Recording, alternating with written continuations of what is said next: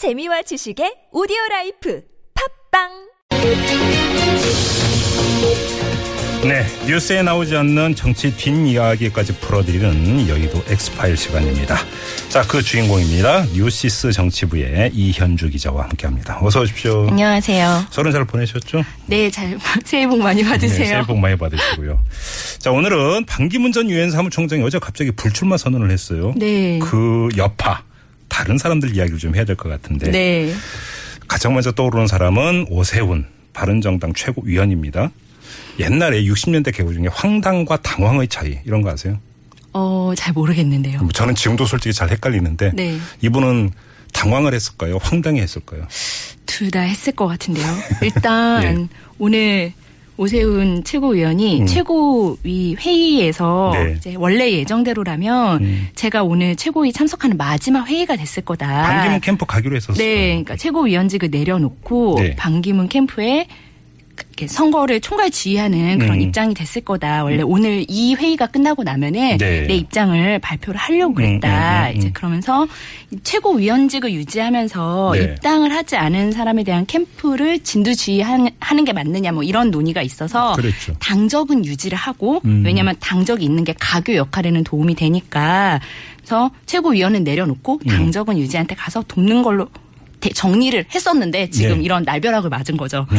그래서 일단 반기문 총장이 어제 이제 오 최고위원에게 전화로 일단 미안하다고 얘기를 했다고 합니다. 아? 그래서 음. 어제 저녁에 이제 전화를 해서 죄송하다. 아. 미리 상의하는 게 도리인데 네. 미리 상의하면 일이 더 복잡해지고 또 캠프 내에서도 내가 상의를 못했다 양해 바란다 음. 이런 식으로 네. 얘기를 했다고 합니다. 그래서 예.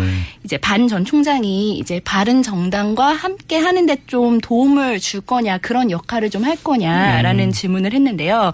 반기문은 이제 당분간 정치와는 좀 거리를 두겠다는 입장이니까 아마 정치권에 지금 상처를 받으셨을 텐데 음. 지금 얘기하는 건 좀 도리가 아닌 것 같고 추 시간이 좀 지나면 가급적 도움을 좀 주셨으면 좋겠다 이런 얘기는 좀 할 거라고 그래서 아무튼 오세훈 최고위원의 오늘 표정은 밝았습니까? 어두웠습니까? 어땠어요? 애매했습니다. 그다음에 사실 그 반기문 전 총장의 공을 들인 바른정당 소속 의원이 한 명이 더 있습니다. 김무성 의원. 네. 이분은 뭐 뭐라고 하세요? 김무성 의원은 처음 그 소식을 접하고 나서 네. 한 말이 너무 큰 충격이라 할 말이 없다. 이 얘기 외에는 다른 말을 하지 않았는데요. 음. 일단 김무성 의원은 정치권 인사 중에서 예. 반기문 대통령 만들기에 가장 적극적이었던 인사 중에 사실 한 명입니다. 어, 예. 특히 이제 개헌을 통한 음. 대통령 권력 분산 요런 걸로 해서 이제 반기문 총장이 외치 그리고 음. 자신이 내치 이런 걸 담당하는 걸 내심 아. 기대했을 텐데요. 아, 아. 최근 원래 김문성 의원이 술을 좀 안 먹었는데 네. 어제 술을 좀 많이 먹었다 이런 얘기가 나올 정도로 그래요? 지금 좀 타격이 있다고. 예. 또설 연휴 때 이제 반기문 총장이 김무성 의원을 연달아 두 번을 만났거든요. 어, 어. 그래서 뭐 개헌 얘기도 좀 하고 음. 정치 교체 얘기도 하고 근데 음. 정치권에 이번에 환멸을 느꼈다 그랬잖아요. 예. 반기문 총장이. 예, 예, 예. 그래서 이게 또 김무성 의원이 또 충격을 또 받았을 수 있을 것 같아요. 이 정치권에 대해서 편협한 이기주의 뭐 이런 식으로 얘기를 했는데 네네네. 일단 물론 자기 얘기 하나 이런 할까요? 그랬을 수도 있을 것 같아요. 물론 예. 반기문 총장은 어제 김무성 의원한테 전화를 걸어서 아 노력해 줬는데 음. 죄송하다 이렇게 음. 얘기를 하고 또 김무성 의원도 다음에 또 하실 역할이 있을 거다 이러면서 음. 훈훈하게 위로를 하면서 마무리를 일단 지은 걸로.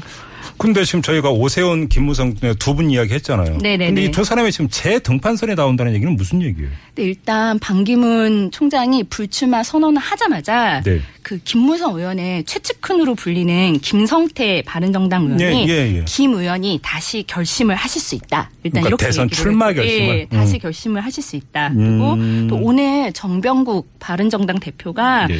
어제 일반 국민들로부터 많은 전화를 받았다. 음. 김무성 의원이 나와야 되는 거 아니냐. 그래서 음. 일단 김무성 의원은 탄핵 에 대해서 스스로 책임을 지고 네. 불출마 선언을 하신 분이라서 뭐 쉽지는 않겠지만 음흠. 법으로 안 된다고 정해져 있는 건 아니니까 네. 국민적 여론이 어떻게 가느냐에 따라 이렇게 바뀔 수 있다 이러면서 뭐 가능성을 좀 열어뒀다고 보여지는데요. 네. 또 오세훈 최고위원 역시 음. 이좀 꼭 당선이 아니더라도 여권 이런 경선 흥행을 위해서 좀 나서줘야 되는 거 아니냐 이런 얘기도 나오고 있는데요. 예. 일단 이거에 대해서 김무성 의원은 오늘 보도자료를 통해서 대선 불출마와 백의 종군 의지에는 변함이 없다. 이렇게 얘기를 했고요. 네. 오세훈 최고위원도 어제 오늘 그런 말을 하는 분들이 몇 분 있었는데 대선 출마하는 것이 그렇게 가볍게 다시 생각할 수 있는 문제가 아니다라고 음. 얘기를 했습니다. 하지만 정치인들은 여론이 바뀌면 언제든지 입장이 바뀔 수 있잖아요. 그렇죠. 그러니까 만약 명분이 주어진다면 다시 등판할 수 있는 것 아니냐 음, 이런 음. 얘기는 계속 꾸준히 나올 것 같습니다. 결국은 이런 그 이야기가 나오는 데에는 유승민, 남경필, 이제 바른정당 소속 이제 그 대선 출마 선언한 두 사람 네. 갖고는 흥행에 좀 한계가 있다. 이런 네네네. 판단이 깔려 있는 거죠. 네, 그런 얘기도 있고 네. 음. 또 아무래도 유승민 의원이나 남경필 지사 같은 경우엔 경쟁력이 좀 젊고 뭔가 개혁적이고 이렇긴 하지만 또 이런 무게감은 좀 떨어진다 이런 지적이 아- 계속 나오고 있는 차원에서 네. 김무성 의원 얘기는 좀 무게감이 있는 주자가 필요하다. 음. 이래서 아마 계속 나오고 있는 것 같습니다. 알겠습니다. 그 반기문 전 총장의 불출마 선언이 이루어지면서 특히나 주목받는 사람 중에 한 명이 바로 황교안 총리 아니겠습니까? 네, 오늘 국회 본회의에 출석을 했다 했나요? 네 했습니다. 그러면 기자들 앞에 섰을 텐데 네, 기자들 당연히 물어봤을 것 같아요. 대선 출마하냐고. 어 당연히 물어봤습니다. 대답이 뭐였어요? 일단 제 옅은 미소만 띄운 채 답변을 하지 않고 일단 본회의장에 들어갔고요. 소이부답입니까? 그렇습니다. 아, 그리고 그냥 웃기만 할 뿐 답은 네. 안 하고. 본회의장에서 나올 때도 음. 이렇게 답변은 하지 않았는데 네. 좀 눈에 띄는 부분이 이 음. 기자들이 많이 몰렸잖아요. 네. 거기에 어, 계단 조심하라고 이렇게 말할 정도의 여유를 음. 보였거든요. 네. 그리고 또 뭐 임명진 비대위원장이랑 점심 식사 관련 질문도 있었는데 그거에 대해서도 뭐 딱히 부인은 하지 않은 채 음. 이제 국회를 떠났습니다. 우리 이현주 기자 새누리당 출입하시잖아요. 근데 네. 지금 어때요? 새누리당 안에서 정말로 네. 황교안 총리 출마 얘기가 아주 진지하게 지금 오가고 있, 는 거예요? 일단 새누리당 입장에서는 황교안 대행을 마다할 이유는 없어요. 네. 왜냐하면 현재 지금 새누리당에 별다른 대선 후보가 없고. 또 당 지도부는 아, 우리가 마음만 먹으면 좋은 후보가 많다라고 계속 강조는 하- 하고 있지만 네. 실상 없다는 것이 지금 중론이고 뭐 홍준표 경남지에서 나온다면서. 네, 뭐 그런 얘기도 있더라고요. 네. 근데 또 황교안 대 행이 지금 어떤 국정농단 사태에 대해서 좀 책임이 있는 상황에서 음. 네. 음. 대통령 권한 대행을 그만두고 대선 판도에 끼어들고 특히 새누리당 후보로 나선다는 거에 대해서 좀 부담이 있어요. 음, 실제. 오늘 음. 임명진 비대위원장이 오늘 기자 간담회를 열어서 예. 황교안 대행이 우리 당 대선 후보로 와야 된다고 공식적으로 말한 적은 없다. 오. 대선 후보가 돼달라고 적극적으로 한 말은 아니다. 이렇게 좀 한발 한- 어, 물러섰는데요. 예. 음. 네, 좀 당 안팎에서 아무래도 비판이 많이 나오니까 그걸 좀 의식한 것 같습니다. 마지막으로 네. 기자들이 이제 또 평 많이 하잖아요. 기자들 사이에서 황교안 총리에 대한 평이 어때요? 솔직히. 황 대행은 네.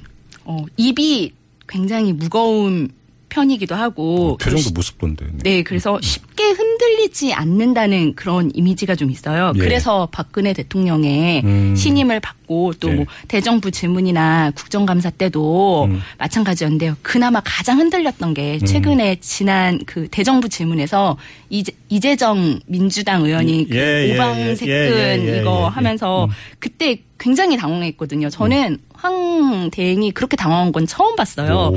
그럴 정도로 좀 이렇게 진중하고 무게감 있고 이런 평들이 상당한데요. 항상 또 차분하게 얘기하고요. 저희 정두환 전 의원이 엊그저께 바로 네. 이 자리에서 네네네. 찰갑을 두른 듯하다.